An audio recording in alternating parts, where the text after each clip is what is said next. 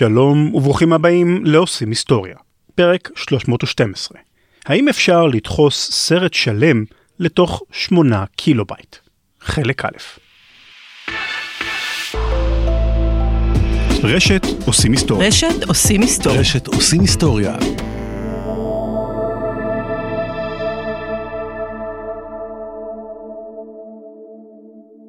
Tranquility Base here. The Eagle has landed. עושים היסטוריה עם רן לוי.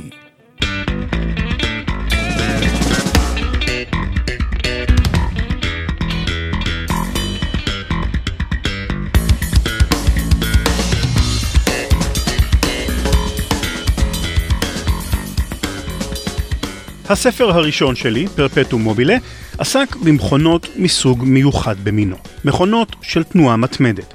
מכונות שלא זקוקות לאנרגיה כדי לעבוד. המכונות האלה הן כמובן בלתי אפשריות. חוקי הפיזיקה קובעים כי כל מנוע זקוק למקור אנרגיה כדי לפעול. אבל העובדה הזו לא מנעה מאלפי ממציאים לנסות ולבנות מכונות שכאלה לכל אורך אלפיים השנים האחרונות. במהלך התחקיר לספר ההוא שמתי לב לעובדה מעניינת. לכל דור, או לכל תקופה היסטורית, היו מכונות של תנועה מתמדת אופייניות לאותה תקופה. למשל, ממציאים שחיו בימי הביניים ניסו להמציא משאבות מים שלא זקוקות לשור שיסובב אותן, מן הסתם כיוון ששאיבת מים מבאר הייתה צורך חשוב ובסיסי באותם הימים. ממציאים מודרניים יותר ניסו לפתח מכוניות שלא זקוקות לדלק כדי לנסוע, או גנרטורים לייצור חשמל שעובדים ללא פחם או גז. אלה היו הצרכים הבוערים של המאה ה-20. כשערכתי את התחקיר לפרק הזה, נזכרתי במאפיין המעניין ההוא של מכונות של תנועה מתמדת. למה? מכיוון שגם ההמצאה שתעמוד במרכז הסיפור שלנו היום, מסמלת את אחד הצרכים הבוערים ביותר של תקופתנו. הצורך הזה הוא דחיסת מידע. דחיסת מידע, compression בלעז, היא הטכנולוגיה שמאפשרת לנו לקחת קובץ בגודל של 10 מגה בייט, למשל, ולכווץ אותו, לעשות לו zip באמצעות תוכנה מתאימה, לקובץ של 1 מגה בייט למשל. היא מאפשרת לנו להפוך שיר שבפורמט המקורי שלו תופס 50 מגה בייט של מידע, לקובץ mp3 ששוקל 5 מגה בייט בלבד. במילים אחרות, הטכנולוגיה שמאפשרת לנו להקטין את מספר הביטים שתופס קובץ מסוים מבלי לפגוע בתכולת המידע של הקובץ. יכול להיות שאתם מרימים גבה. נו, באמת, ממתי דחיסת מידע היא צורך חיוני כמו דלק למכוניות או גז לייצור חשמל? אז אתם יודעים מה? לכו לסלון ותפתחו את נטפליקס. או תפתחו את הטלפון שלכם ותיכנסו ליוטיוב. או תפעילו את ספוטיפיי או אפל מיוזיק. הסדרה שעשיתם עליה בינג' בסוף השבוע, הסרט ההוא שראיתם אתמול, האלבום החדש ששמעתם. כל אלה היו בלתי אפשריים אלמלא טכנולוגיות דחיסת מידע. רק כדי לסבר את האוזן, שנייה אחת של וידאו באיכות HD, אם מעבירים אותה כמו שהיא, ללא שום דחיסה של המידע הגולמי, שווה בערך ל-1.5 ג'יגה בייט. שנייה אחת.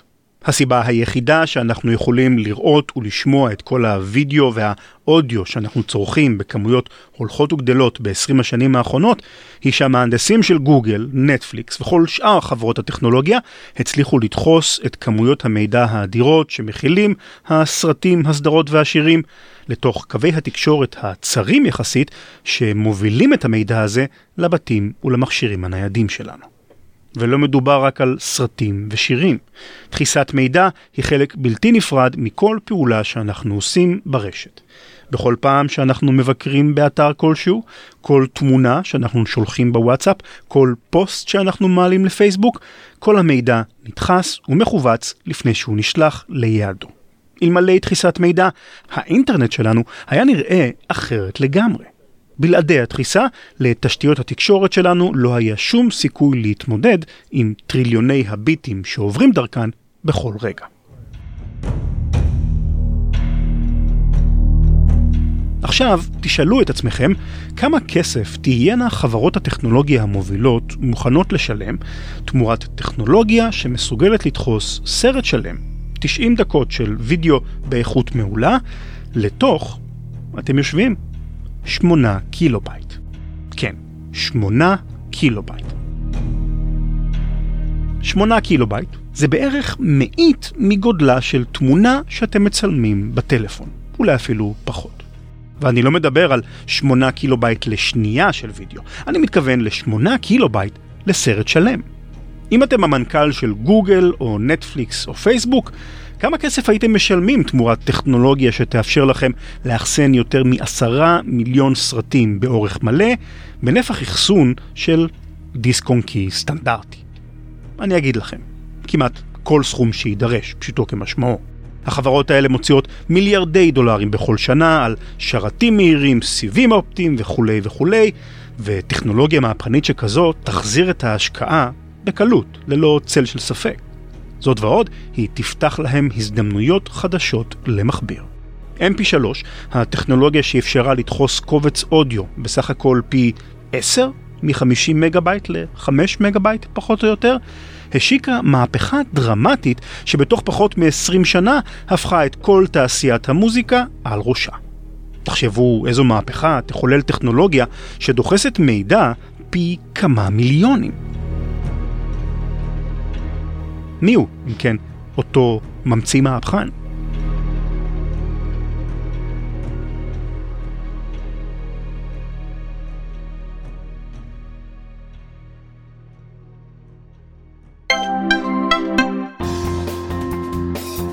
האף שלנו הוא מסוג האיברים שאנחנו לא מרבים לחשוב עליהם עד לרגע שמשהו בו משתבש. רק כשהאוויר אינו זורם בנחיריים וממלא את הריאות, אנחנו מבינים עד כמה נשימה תקינה חיונית לאיכות חיינו. בפודקאסט לעומק הרפואה נקדיש פרק מיוחד למסע במערות האף שלנו ובין כל הדברים שעלולים להשתבש. אורח הפרק, דוקטור מאיר ורמן, מומחה לאף אוזן גרון וניתוחי ראש צוואר. לעומק הרפואה. חפשו את הפודקאסט באפליקציית עושים היסטוריה באנדרואיד, באתר הבית שלנו, ranlevy.com, ובכל אפליקציות הפודקאסטים באשר הן. מוגש כשירות לציבור מטעם חברת סנופי.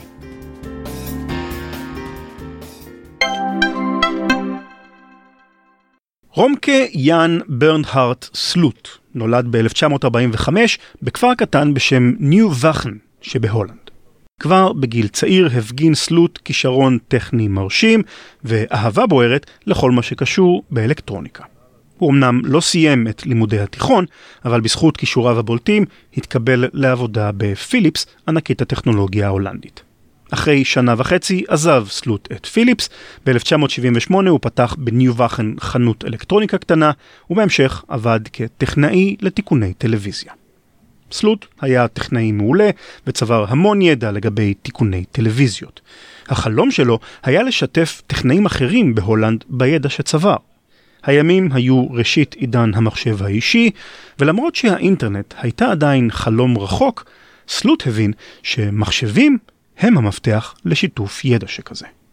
הבעיה הייתה שכמות המידע שניתן לאחסן בדיסקטים הקטנים הייתה זעומה מאוד, ובטח ובטח שלא הספיקה כדי להחזיק את כל המידע הטכני הרב שסלוט רצה לשתף. על כן, הוא החל לחפש דרכים לאחסן מידע ביעילות רבה יותר. המשימה הזו הפכה במרוצת הזמן לפרויקט חייו. הוא הקדיש כמעט 20 שנה לניסיונות ולפיתוחים שונים, עד שבאמצע שנות ה-90 מצא סוף סוף את מה שביקש, טכנולוגיית דחיסת מידע חדשה ומהפכנית. שני אנשי עסקים מקומיים שמעו על ההמצאה וביקשו מסלוט שידגים אותה עבורם. סלוט לקח טלוויזיה רגילה וחיבר אותה לקופסת אלקטרוניקה בגודל של נאמר ספר עב כרס. לאחר מכן שלף סלוט מכיסו כרטיס זיכרון קטן בסדר גודל של כרטיס אשראי.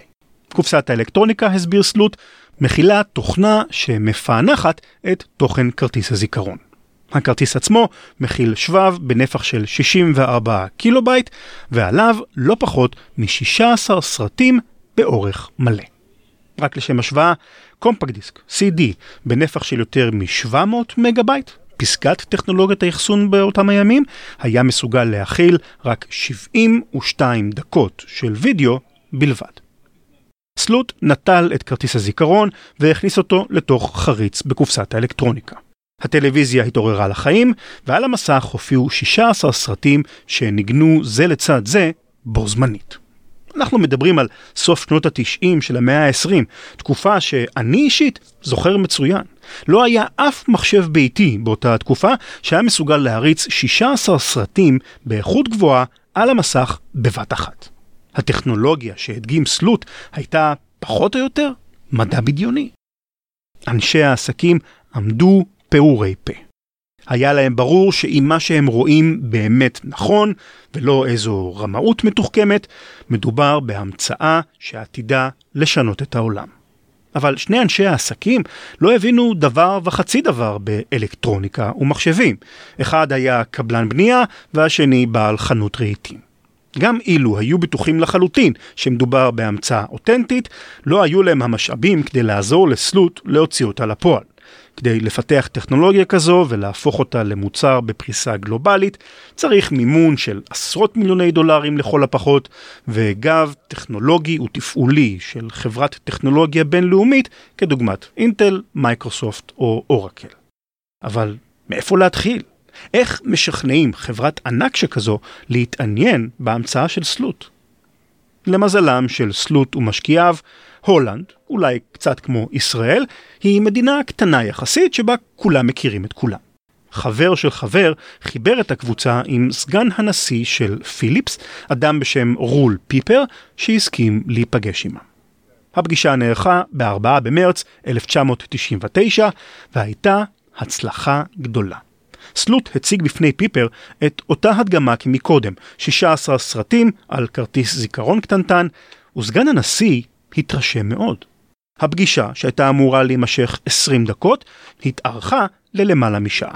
בסופה, פיפר אמר למשקיעים שהוא ישקול את העניין ויהיה עמם בקשר בעוד מספר שבועות, אבל כבר עוד באותו היום התקשר אליהם והציע פגישה נוספת. כאן המקום לומר כמה מילים על רול פיפר. מבחינה פיזית, פיפר, כדורסלן לשעבר, היה אדם מרשים מאוד, גבוה ונאה, אבל הרזומה שלו היה אפילו מרשים עוד יותר. הוא היה דוקטור למדעי המחשב, כיהן כ-CTO, Chief Technology Officer, בחברה אמריקנית בינלאומית, ואז כמנכ"ל של חברת טכנולוגיה גדולה אחרת. את החברה הזו הוא מכר לענקית הטכנולוגיה קומפק בעסקה שהפכה אותו לאחד האנשים העשירים ביותר בהולנד. שנה לפני הפגישה עם יאן סלוט, פיפר חזר מארצות הברית להולנד, ומיד הוזמן להצטרף לדירקטוריון של פיליפס. השמועות בחברה גרסו שפיפר עתיד לרשת את המנכ"ל הנוכחי של החברה בעוד זמן לא רב. אתם יכולים לשער לעצמכם איזו התרגשות אחזה בקבוצת המשקיעים כשפיפר גילה עניין רב כל כך בהמצאה.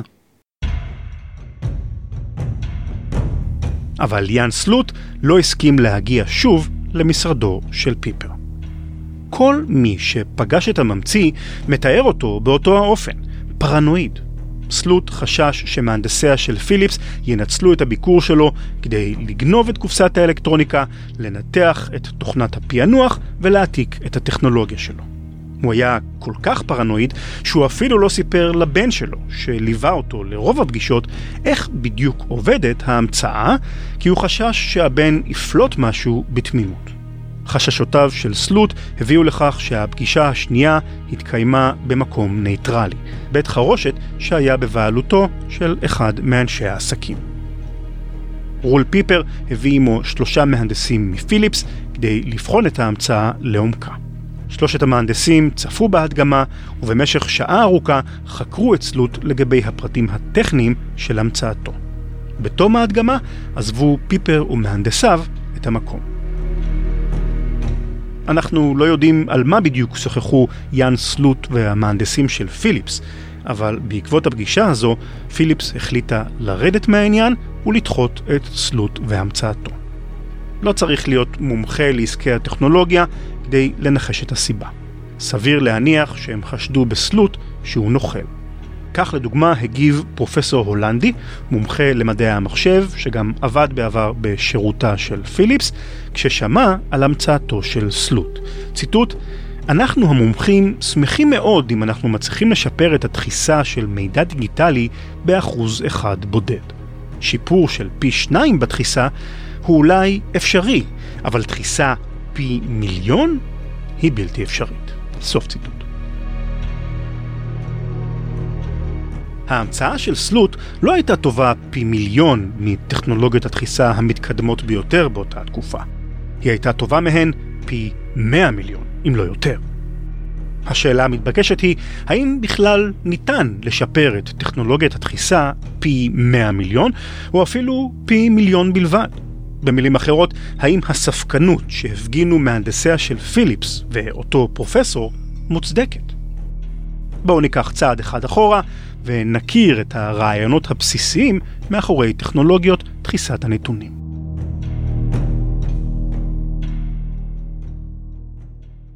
את שורשי הרעיון שבבסיס הטכנולוגיה הזו אפשר למצוא כבר במחצית הראשונה של המאה ה-19. הטלגרף אפשר בפעם הראשונה תקשורת ארוכת טווח, וההודעות שעברו דרכו יוצגו על ידי קוד מורס המפורסם. לכל אות ולכל ספרה היה ייצוג ספציפי של קווים ונקודות. עכשיו, היו המון המון אנשים שרצו לשלוח הודעות, אבל רק מעט יחסית קווי טלגרף, ועל כן חשוב היה לוודא שההודעות ייוצגו על ידי כמה שפחות קווים ונקודות. לדוגמה, אם אפשר לייצג את המילה שלום על ידי שמונה קווים ונקודות במקום עשרה, זה עדיף, שכן אז ייקח פחות זמן להעביר אותה דרך הטלגרף. הפתרון לבעיה הזו היה די ברור. ככל ששכיחות של אות מסוימת בשפה גבוהה יותר, כדאי לתת לה את הייצוג הקצר ביותר בקוד מורס. למשל, האותיות E ו-T הן האותיות השכיחות ביותר בשפה האנגלית, ולכן הם קיבלו את הייצוגים הקצרים ביותר האפשריים בקוד מורס, נקודה וקו בהתאמה. אותיות נדירות יותר, כמו Q למשל, קיבלו ייצוגים ארוכים יותר.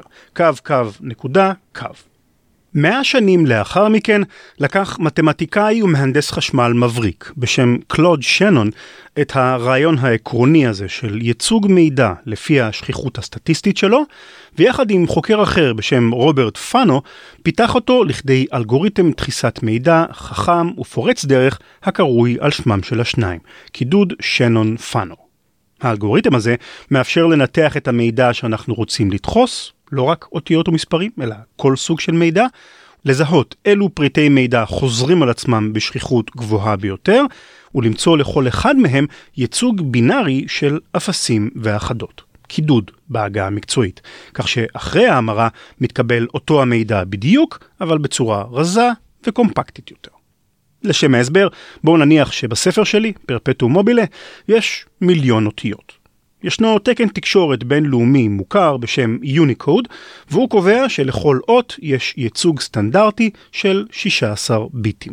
דהיינו, אם הייתי לוקח את הספר וממיר אותו לקוד בינארי, הוא היה תופס 16 מיליון ביטים. אבל אנחנו יודעים שהאותיות י', ו' וה' למשל, הן האותיות השכיחות ביותר בעברית, לעומת האותיות אה, צדיק סופית ופ' סופית שהן האותיות הנדירות ביותר.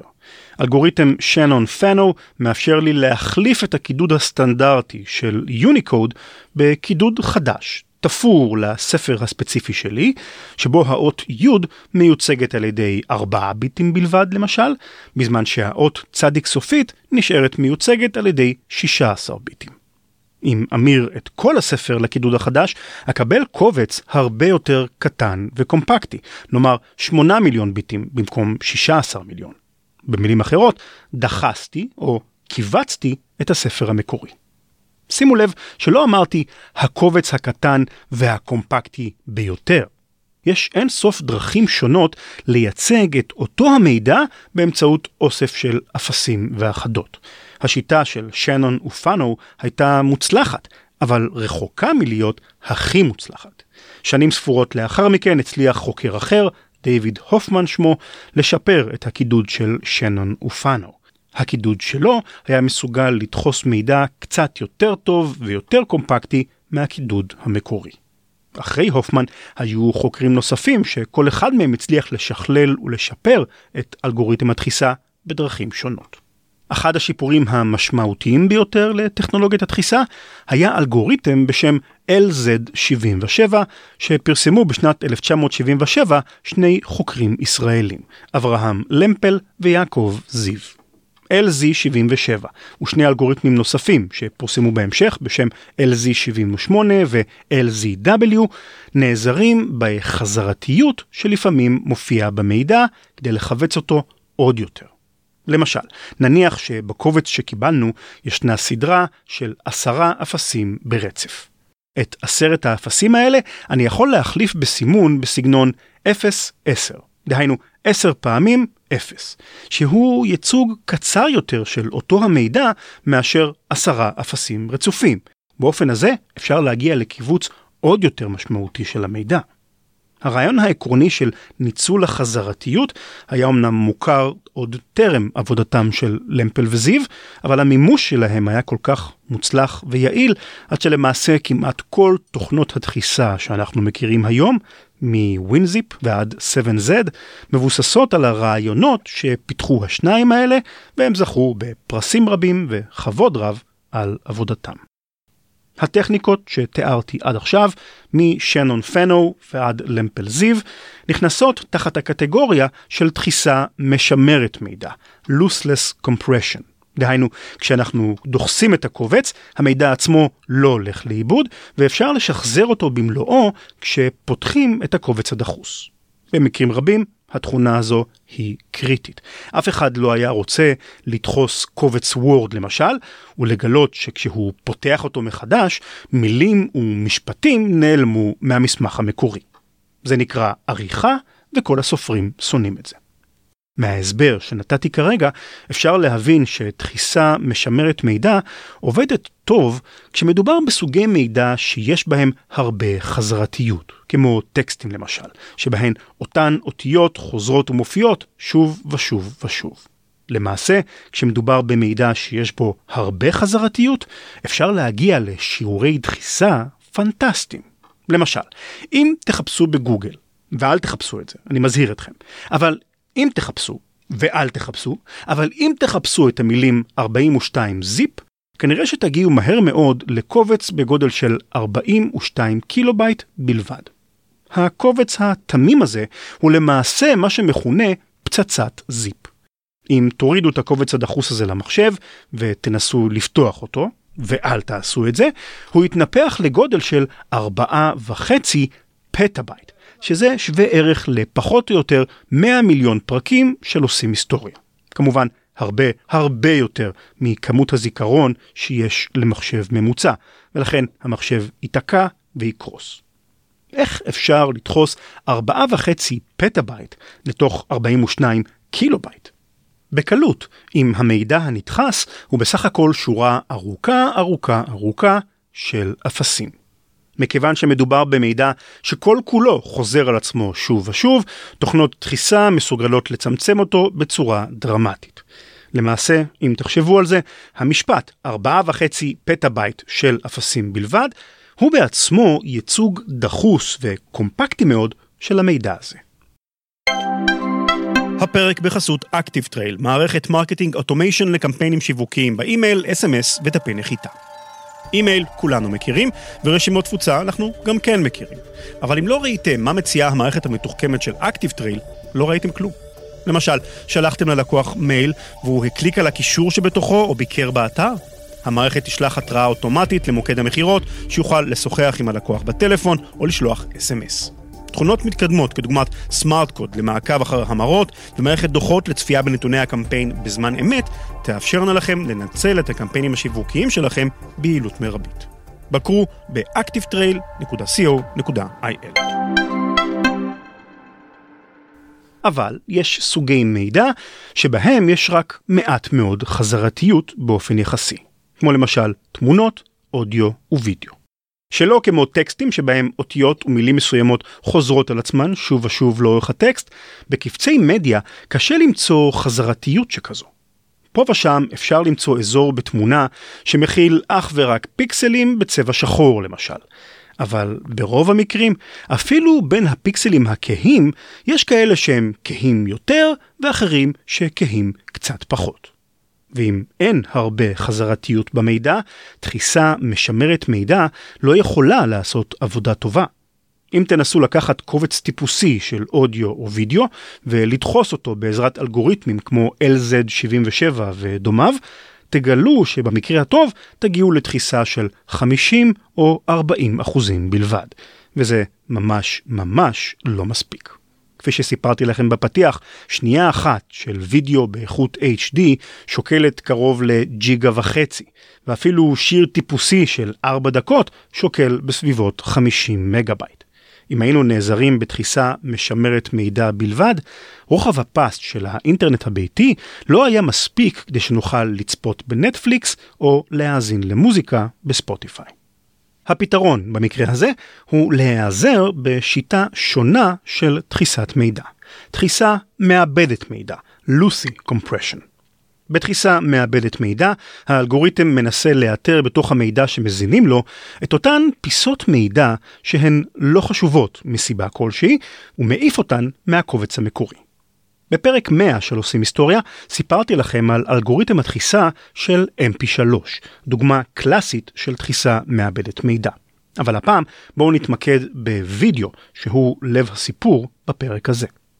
סרטון וידאו מורכב מפריימים שהן תמונות שמתחלפות בזו אחר זו כ-30 פעם בכל שנייה. השלב הראשון בתחיסה הוא לנתח כל פריים בודד בפני עצמו ולאתר בו פרטים שהעין האנושית לא מסוגלת להבחין בהם. למשל, אם יש שני פיקסלים צמודים שאחד מהם הוא בצבע שחור והשני הוא אפור מאוד מאוד כהה, עבורנו זה אותו הדבר, ולכן האלגוריתם ימיר את שני הפיקסלים לאותו הצבע, שחור. בנוסף, אם יש שלושה פיקסלים, לבן, שחור, לבן, שוב, העין האנושית לא מסוגלת להבחין בשינויי בהירות מהירים וצפופים כל כך, ולכן האלגוריתם יהפוך את הפיקסל השחור האמצעי ללבן. בשני המקרים אנחנו נקבל סדרה של פיקסלים שחוזרים על עצמם, שחור ושחור, או שלושה פיקסלים לבנים ברצף.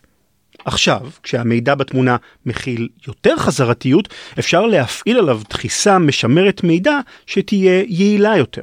ופריים ששוקל במקור כמה מגה בייט מומר לקובץ של כמה עשרות או מאות קילו בייטים בלבד. לאלגוריתם הזה יש שם, JPEG, והוא אותו האלגוריתם שבו אנחנו משתמשים גם לתמונות הסטילס שאנחנו מצלמים בטלפונים, למשל. השלב הבא בתחיסת הוידאו הוא לזהות את השינויים בין כל פריים בסרט לפריים שבא אחריו. בכל סרטון וידאו יש אזורים בתמונה שלא משתנים יותר מדי. למשל, נניח שאנחנו מצלמים את הילד משחק בגן השעשועים. הילד נמצא במרכז התמונה והוא זז כל הזמן, כי זה מה שילדים עושים. הם לא מפסיקים לזוז. רבאק, תירגעו קצת. כן. בכל אופן, הילד זז, אבל ברוב המקרים הרקע של הסרטון כמעט ולא משתנה. הרצפה והשמיים, למשל, נשארים כמעט ללא שינוי בין פריים לפריים. אם אין שינוי, משמע יש חזרתיות, ולכן אנחנו יכולים להתעלם מאותם פיקסלים בפריים החדש שנותרו ללא שינוי מהפריים הקודם. בנוסף, במקרים רבים יהיו אזורים בסרטון הוידאו שהשתנו בין פריים לפריים כגוש אחד. זאת אומרת, אם הילד בתמונה זז בפיקסל אחד ימינה בין שני הפריימים, אנחנו יכולים להניח שכל הפיקסלים שמתארים את הילד יזוזו ביחד פיקסל אחד ימינה. אחרת, כדאי להזמין אמבולנס. אלגוריתם הדחיסה מחלק את הפריים לבלוקים ומזיז את הבלוקים האלה כגוש אחד בין פריים לפריים במקום לתאר את התזוזה של כל פיקסל בנפרד. התיאור המתקבל אם כן הוא תיאור הרבה יותר קומפקטי. זה קצת דומה למצב שבו יש לך כיתה של ילדים שיושבת ביציע כדורסל. במקום לומר שחר כיסא אחד ימינה, נווה כיסא אחד ימינה, נועם כיסא אחד ימינה וכן הלאה וכן הלאה, אפשר לומר כל כיתה ה' אבישג, נא לזוז כיסא אחד ימינה, שזה הרבה יותר קומפקטי וקצר, למרות שמהיכרות אישית עם הנפשות הפועלות, אף אחד מהילדים לא יקשיב, לא ככה ולא ככה. מכיוון שאנחנו משמיטים המון פיסות מידע מהקובץ המקורי, מחליפים ערכים של פיקסלים ומתעלמים מאזורים שלא משתנים בסרטון, תחיסה מעבדת מידע היא הרבה יותר יעילה מתחיסה משמרת מידע, עד כדי 1 חלקי 200 מגודלו המקורי של הקובץ. אבל לתחיסה המרשימה הזו יש מחיר. ככל שאנחנו משמיטים יותר ויותר מידע מהקובץ המקורי, כך הקובץ הדחוס שמתקבל נראה יותר ויותר גרוע. הרקע מתחיל להיות מטושטש, הצבעים הופכים למעוותים וכדומה.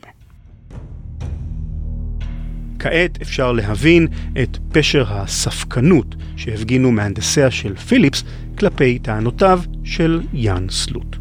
הניסיון שלהם אמר להם שכדי לדחוס סרט וידאו שלם לתוך 8 קילובייט, יחס דחיסה של יותר מ-1 ל-100 מיליון, יהיה צריך להשמיט כל כך הרבה מידע מהסרט המקורי, עד שלא יישאר ממנו כמעט כלום.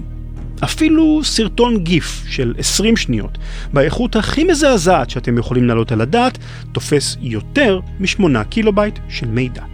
במילים אחרות, הם היו משוכנעים שיאן סלוט הוא נוכל.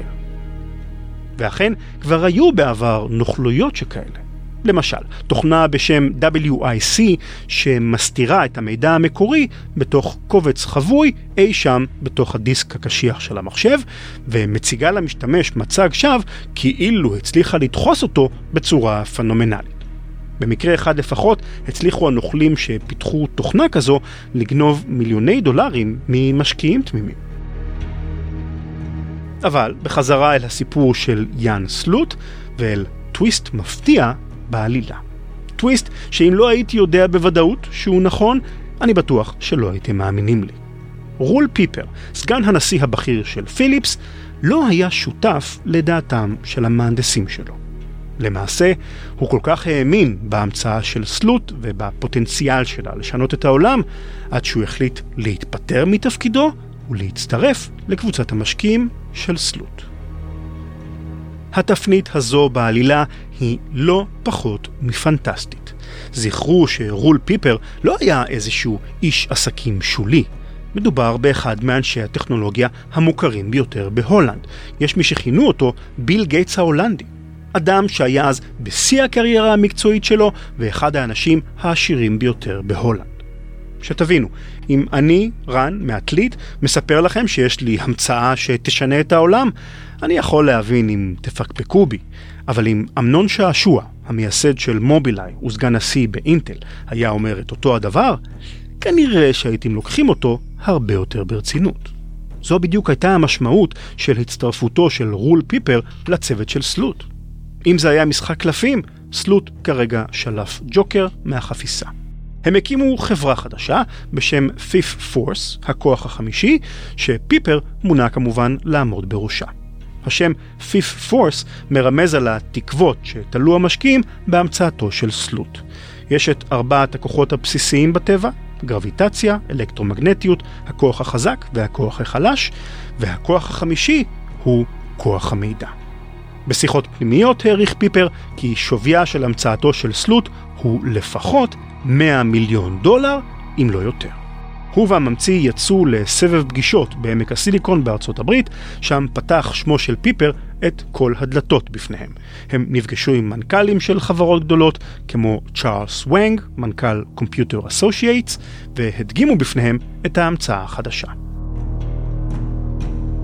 זו הנקודה שבה נסיים את הפרק הזה, חלקו הראשון של הסיפור שלנו.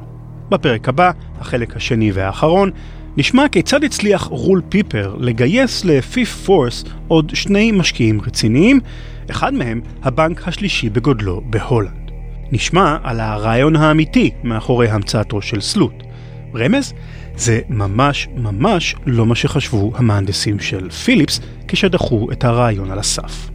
ולבסוף, כיצד יכולה מהפכת הבינה המלאכותית לחולל מהפכה דרמטית גם בתחום דחיסת המידע. כל זאת ועוד, בפרק הבא של עושים היסטוריה.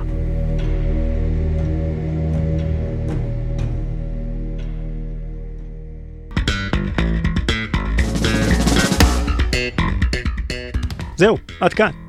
מיד אשמיע לכם פינה מיוחדת שיצרתי עבור רשות הטבע והגנים בנושא מעניין ולא כל כך מוכר, זיהום אור, אבל ראשית, כמה עדכונים קצרים. תזכורת לגבי סקר המאזינים הגדול של 2020, שעדיין ממתין לכם באתר שלנו. למעלה מ-1,100 מאזינים כבר השיבו על הסקר, ואני מזכיר שכל מי שממלא אותו יקבל פרק מיוחד כתשורה. בנוסף, כמה וכמה פודקאסטים מרתקים שעלו לאוויר בשבועות האחרונים. שני פודקאסטים של יד ושם, עושים זיכרון בעברית ו-On the Holocaust באנגלית. הפודקאסט מזון למחשבה על חקלאות ישראלית מטעם חברת אמבר, ו-Wix Engineering Podcast של חברת Wix על הנדסת תוכנה. הפודקאסטים האלה מצטרפים לשורה ארוכה של פודקאסטים מרתקים ומעניינים שאנחנו מפיקים לארגונים שונים בשנים האחרונות, כמו למשל Malicious Life של Cyber Reason על אבטחת מידע, CP Radio של Checkpoint, גם כן על אבטחת מידע, סיפורים מהניידת של משטרת ישראל ועוד. אם אתם רוצים לבדוק את הפודקאסטים האלה, הם נמצאים באפליקציה שלנו, אפליקציית הפודקאסטים הישראלית של עושים היסטוריה באנדרואיד, ובאתר שלנו ranlevy.com, וכמובן בכל אפליקציות הפודקאסטים השונות. אז לפני מספר פרקים השמעתי לכם פינה מיוחדת של רשות הטבע והגנים על התופעה של חיות בר בערים הגדולות, כמו הסיפור של רותי, הצבועה ממודיעין. הפינה הפעם עוסקת בשאלה איך תאורת הלילה המלאכותית שלנו משפיעה על הסביבה, מצווי ים ועד עצים. ולאחריה, שאלת עושים היסטוריה חדשה. האזנה נעימה.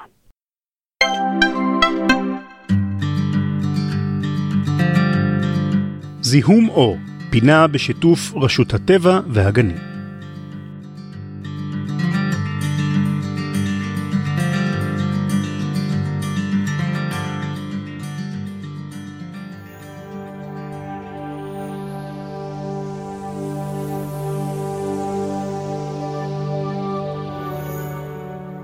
דמיינו לעצמכם שאתם נמצאים בתחנת החלל הבינלאומית 400 קילומטרים מעל פני האדמה ומביטים מטה אל כדור הארץ והמזרח התיכון.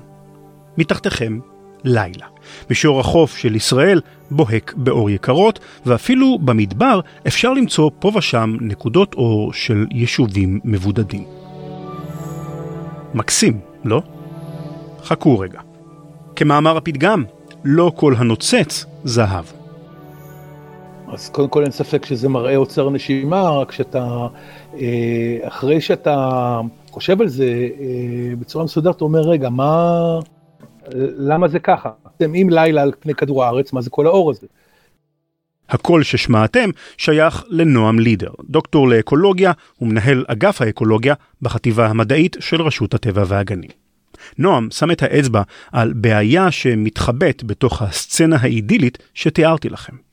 ובעצם כל האור שאתה רואה מתחנת החלל זה אור שהוא מבוזבז, זה אנרגיה שאנחנו משדרים אה, בעצם ולא מגיעה אה, ליעדה שזה הקרקע, אנחנו רוצים להאיר את הכביש, אנחנו רוצים להאיר את הדרך, את המדרכה, אבל אם התאורה הזאת פונה כלפי מעלה, אז רק האסטרונאוטים רואים אותה, ואנחנו בעצם אה, מבזבזים הרבה מאוד אה, כסף, אה, משקיעים הרבה מאוד אנרגיה, שורפים דלק פוסילי, בשביל אה, לקחת אה, משאב שהוא מאוד חשוב אה, ולנצל אותו בצורה, בצורה לא טובה. תראו, אני יודע שאני קצת מטיף למקהלה כאן, סביר להניח שרוב מאזיני עושים היסטוריה מודעים לנושא איכות הסביבה ורוצים לשמור עליה, אבל יש סיכוי סביר שגם אתם, כמוני, לוקים בנקודה עיוורת. עניין חשוב ביותר, קריטי לשמירה על המאזן האקולוגי העדין, ובכל זאת רובנו לא חושבים עליו. אני מדבר על אור. אנחנו מתאמצים מאוד לשמור על הטבע, אבל מתרכזים בעיקר במה שקורה בשעות היום. בנייה, ציד, זיהום תעשייתי וכדומה, אבל הרבה פחות מודעים למה שמתרחש בלילה, וספציפית לנזק שגורמת התאורה המלאכותית. ישנם לא מעט מחקרים מדעיים שמצביעים על ההשפעות השליליות של תאורה מלאכותית על בני האדם, מעייפות וסטרס ועד סיכון מוגבר לסוגי סרטן מסוימים. אחרי הכל, בני האדם התפתחו בעולם שבו מחזורי התאורה והחושך נשלטים באופן מוחלט על ידי השמש והירח, והשעונים הפנימיים ששולטים על הפעילות ההורמונלית ושאר המחזורים הגופניים שלנו אמורים להיות מסונכרנים למחזוריות הטבעית הזו. תאורה מלאכותית משבשת את השעונים הפנימיים האלה. אבל אנחנו יצורים תבוניים, וההחלטות שאנחנו לוקחים הן שלנו. ומה לגבי שאר היצורים בטבע? גם הם התפתחו באותו העולם בדיוק, וגם השעונים הפנימיים שלהם מסונכרנים למחזורי האור והחושך הטבעיים, אבל בניגוד לבני האדם, לבעלי החיים אין שליטה על מתג התאורה, והאור המלאכותי שאנחנו כופים עליהם מזיק להם במגוון אופנים. קחו כדוגמה את נדידת הציפורים. אה, לציפורים יש אסטרטגיה שונה מיונקים, כאשר אה, אה, מגיעים לעונה הקרה, אז הם לא מתחפרים באיזשהו מקום ועוברים אותה, אלא הם בוחרים במסלול במה שנקרא נדידה. ומסתבר שציפורים משתמשות בדיוק בסמן הזה של השעון הביולוגי כאשר הימים מתקצרים. וציפורים מתחילות לנדוד דרומה, ברגע שהם אה, סופרים את, אה, ברגע שבמוח שלהם הם סופרים מה היחס בין שעות האור לשעות החושך, וברגע שזה מתחיל להתקצר, אז הם נודדות דרומה. ואז מתחיל נדידה שהיא תהליך ניווט מאוד מאוד מדויק שמביא ציפור מהחצי הצפוני של כדור הארץ אל החצי הדרומי של כדור הארץ, ומסלול הנדידה נקבע הרבה פעמים על ידי ניווט אה, שבלילה מסתמך על כוכבים. אז בשביל זה צריך לראות כוכבים. אה, וכאן מתחילה אה, בעיה אחרת, מה קורה כאשר בגלל זיהום אור הציפורים לא רואות את הכוכבים, אבל הן רואות אורות חדשים, מוזרים, רק בני מקסימום 130 שנה, כמו שהזכרנו קודם, תאורה מלאכותית, והדבר הזה מבלבל אותם. והדבר הזה יכול להוציא אותם ממסלולי הנדידה שלהם, ומספיק שאתה תפספס במעלה את היעד, אז ייגמר לציפור הדלק והיא לא תגיע ליעדה, שזה נגיד דרומה של אפריקה. והרבה פעמים נמשכים לאורות והם נתקעים בבניינים, או שהם אה, פשוט מתעייפים ומאבדים אה, כוחות ונופלים לתוך הים.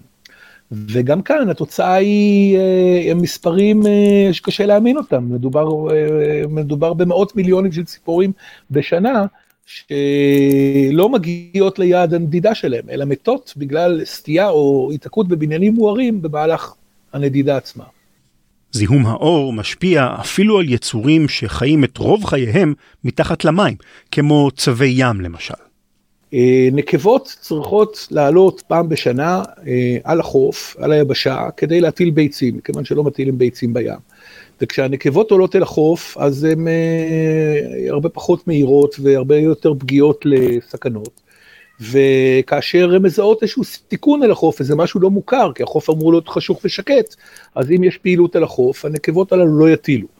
עכשיו, גם אם נקבה כבר עלתה על החוף והיא הטילה ביצים, הם חופרים גומה ומטילים כמאה ביצים, אז הנקבה חוזרת לים. אחרי 60 יום, בוקעים מתוך הביצים אה, כמאה עצבונים מאוד מאוד קטנים. והם צריכים ללכת לים. אה, ואצלם ב-DNA, אצלם בהתפתחות אבולוציונית, אה, כתוב הנחיה כתובה, הנחיה מאוד פשוטה, תלכו אל האור. ותלכו אל מקור האור הטבעי, ותמיד במערכות של חוף, של ים ויבשה, תמיד הים הוא קצת יותר מואר, בגלל קצף הגלים, בגלל ההחזר של אור הכוכבים ונצנוץ הירח על, ה, אה, על המים.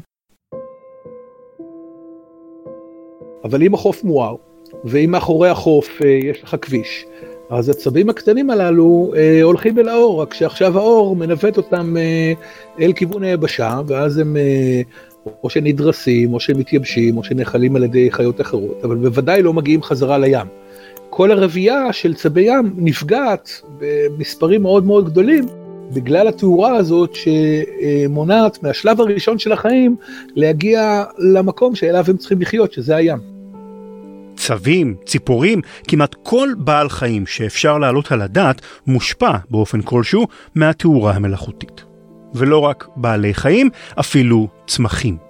אה, גם עצים שבמהלך הקיץ משתמשים בעלים בעצם כפאנלים סולאריים. העלים, התפקיד שלהם הרי לייצר אנרגיה על ידי כך שהכלורופיל שבתוכם אה, מסוגל לקחת את אנרגיית השמש ולתרגם אותה לייצר סוכרים לטובת גידול העץ. אבל כשמגיע החורף, במיוחד באזורים אה, קרים שיורד בהם שלג, אותם עלים עכשיו, אה, א', היעילות שלהם יורדת כי גם אין כוח שמש בעונות החורף, אבל אה, אם אה, ירד הרבה שלג, המשקל של השלג על העלים יגרום לנזק לעץ, והעץ הזה יכול עכשיו להיפצע, ודרך הפציעה הזאת ייכנסו כל מיני גורמי מחלה. עכשיו, תיקח עץ כזה שעומד בשלכת, ושים מעליו פנס רחוב, יש לנו הרבה עצים, במיוחד בפרברי הרים, ההרים, יש לנו בשולי הכבישים. אה, מה שקורה שעצים בעצם מתבלבלים, כי מצד אחד אה, שעות האור והחושך אה, משתנים, שעות האור הטבעיים הכוונה, מצד שני יש לך פנס שדולה כל לילה, במהלך כל הלילה, ומשדר לעץ, במרכאות כפולות, עכשיו אביב, עכשיו יש הרבה שעות, שעות אור. ואז רואים עצים שלא עומדים בשלכת לחלוטין, ולאחר מכן הם נפגעים, ולאורך זמן הבריאות שלהם יורדת אה, יורדת מאוד, עד כדי כך שיש אפילו מקומות שבהם יש חורשות שלמות שנחשפות אה, לזיהום אור, בעצם לא חוות לילה, והן אה, מתות.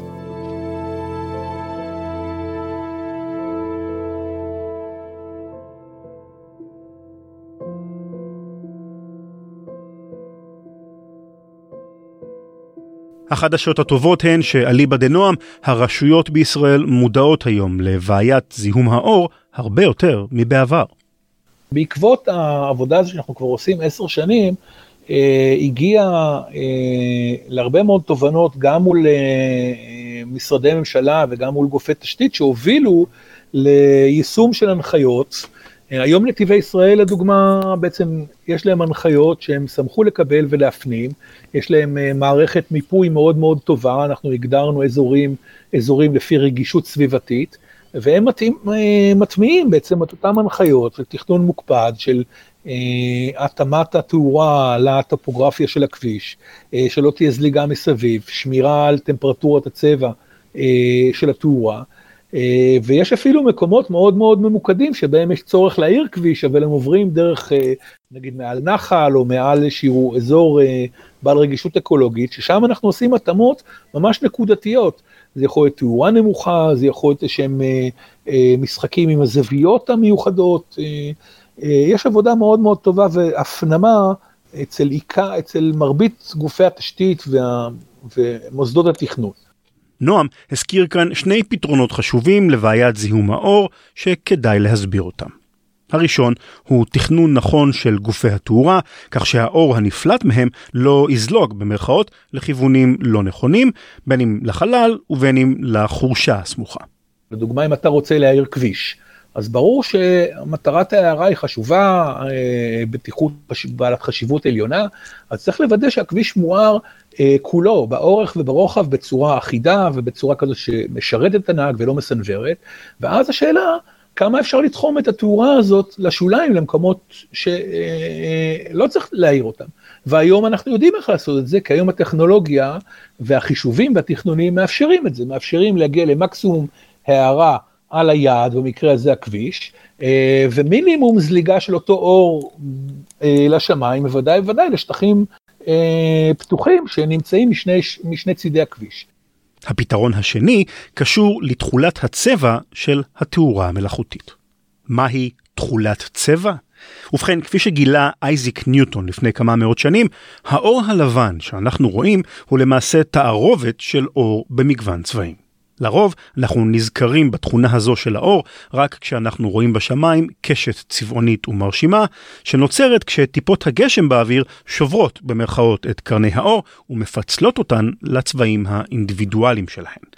אבל בעלי החיים והצמחים עושים שימוש חשוב בתכונה הזו של האור ומנצלים צבעים שונים בתוך האור לצרכים שונים.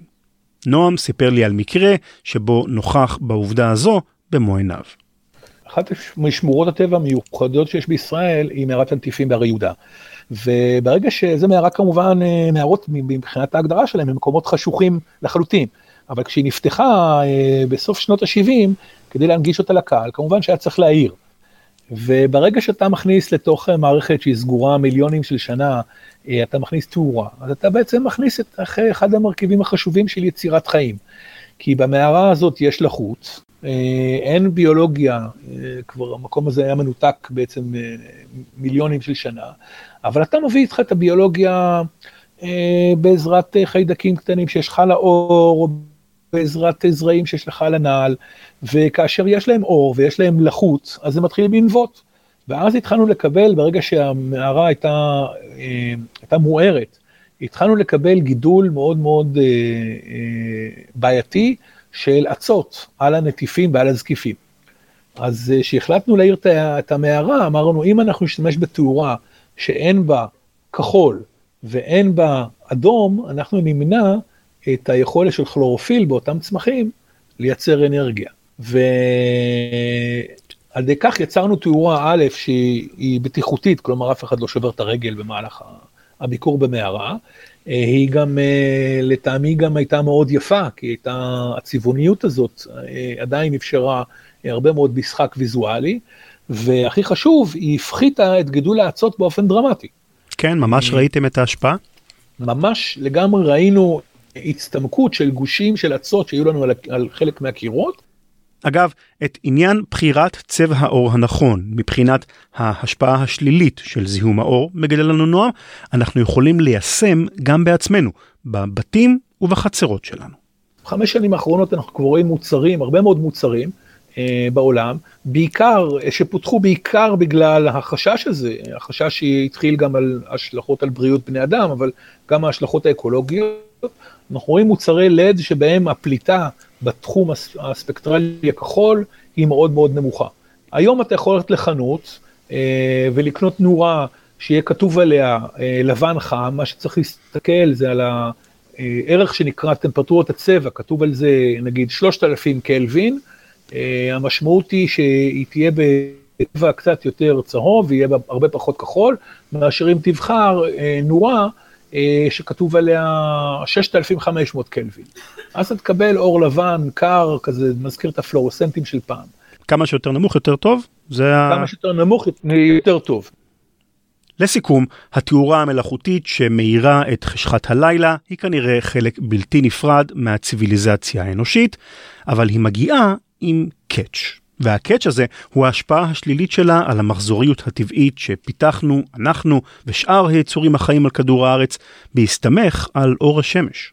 כמו תמיד, בכל הנוגע לשמירה על איכות הסביבה, מודעות ותכנון נכון יכולים להקהות חלק לא מבוטל מעוקצה של בעיה זו. אז לתחנת החלל הבינלאומית, אני כנראה כבר לא אגיע בגילי המופלג, ובטח בלי איזושהי דיאטה רצינית בכל אופן. אבל לקראת סיום שאלתי את נועם אם אולי בכל זאת יש מקום בארץ שאליו אני אוכל להגיע כדי ליהנות מנוף לילי מופלא. מסתבר שיש כזה, אבל במקום נוף של תאורה מלאכותית, הוא מציע לנו נוף אחר לגמרי, וקסום לא פחות.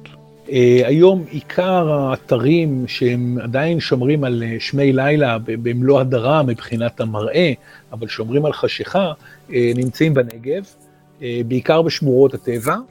והיום מכתש רמון, שהוא הוכרז לפני שלוש שנים כשמורת אור כוכבים בינלאומית, הוא מקום שבו אתה מוזמן עם בני משפחתך ועם חברים, לבוא לחניון בלילה, ליהנות מכל מה שחניון יכול לתת לך מבחינת שירותים ומקום לאכול ומקום לישון, אבל כשאתה תרים את הראש, אתה תראה מראה, אתה תראה את שביל החלב, ב... ופתאום לשאול, רגע, מה זה הלכלוך הזה על פני השמיים? מה זה המראה המדהים הזה? ואתה פתאום תתחבר לאיזשהו ערך שהפתיע גם אותי, זה הרבה מעבר לאקולוגיה, זה איזשהו עניין של, של חוויה. שאתה אומר, אה, וואו, ואפילו בשביל מדען יהיר כמוני, זה רגע שגורם לך להיות לרגע מאוד מאוד צנוע, מאוד מכונס בעצמך עם, ה, עם המחשבות ה... אני חושב שזה מה שאנחנו צריכים, במיוחד ברוח התקופה הזאת, אבל זה מה שאנחנו צריכים היום לנשמה שלנו, איזשהו מראה, איזשהו חזון, אה, ואז כל הדברים האחרים קל לפתור אותם, כן? קל נורא לתכנן, קל נורא להטמיע, אבל אם תהיה מודע למה אתה מפספס ומה אתה יכול להרוויח מזה באופן אישי, אני חושב שזה כל הסיפור בעצם.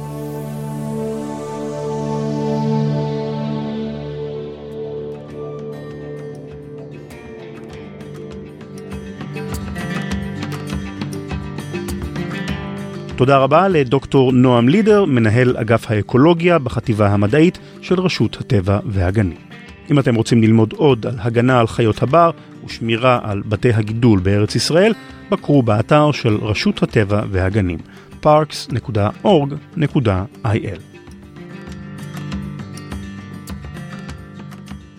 זהו, עד כאן לפינה הזו, מקווה שנהניתם והחכמתם בנושא זיהום האור, נושא שלא מגיע לכותרות בדרך כלל. שאלת עושים היסטוריה החדשה, ברוח הפרק הזה, היא האם אי פעם אבד לכם מידע חשוב? מה הוא היה ואיך הוא הלך לאיבוד? אצלי מדובר באבדה ממש ממש טרגית.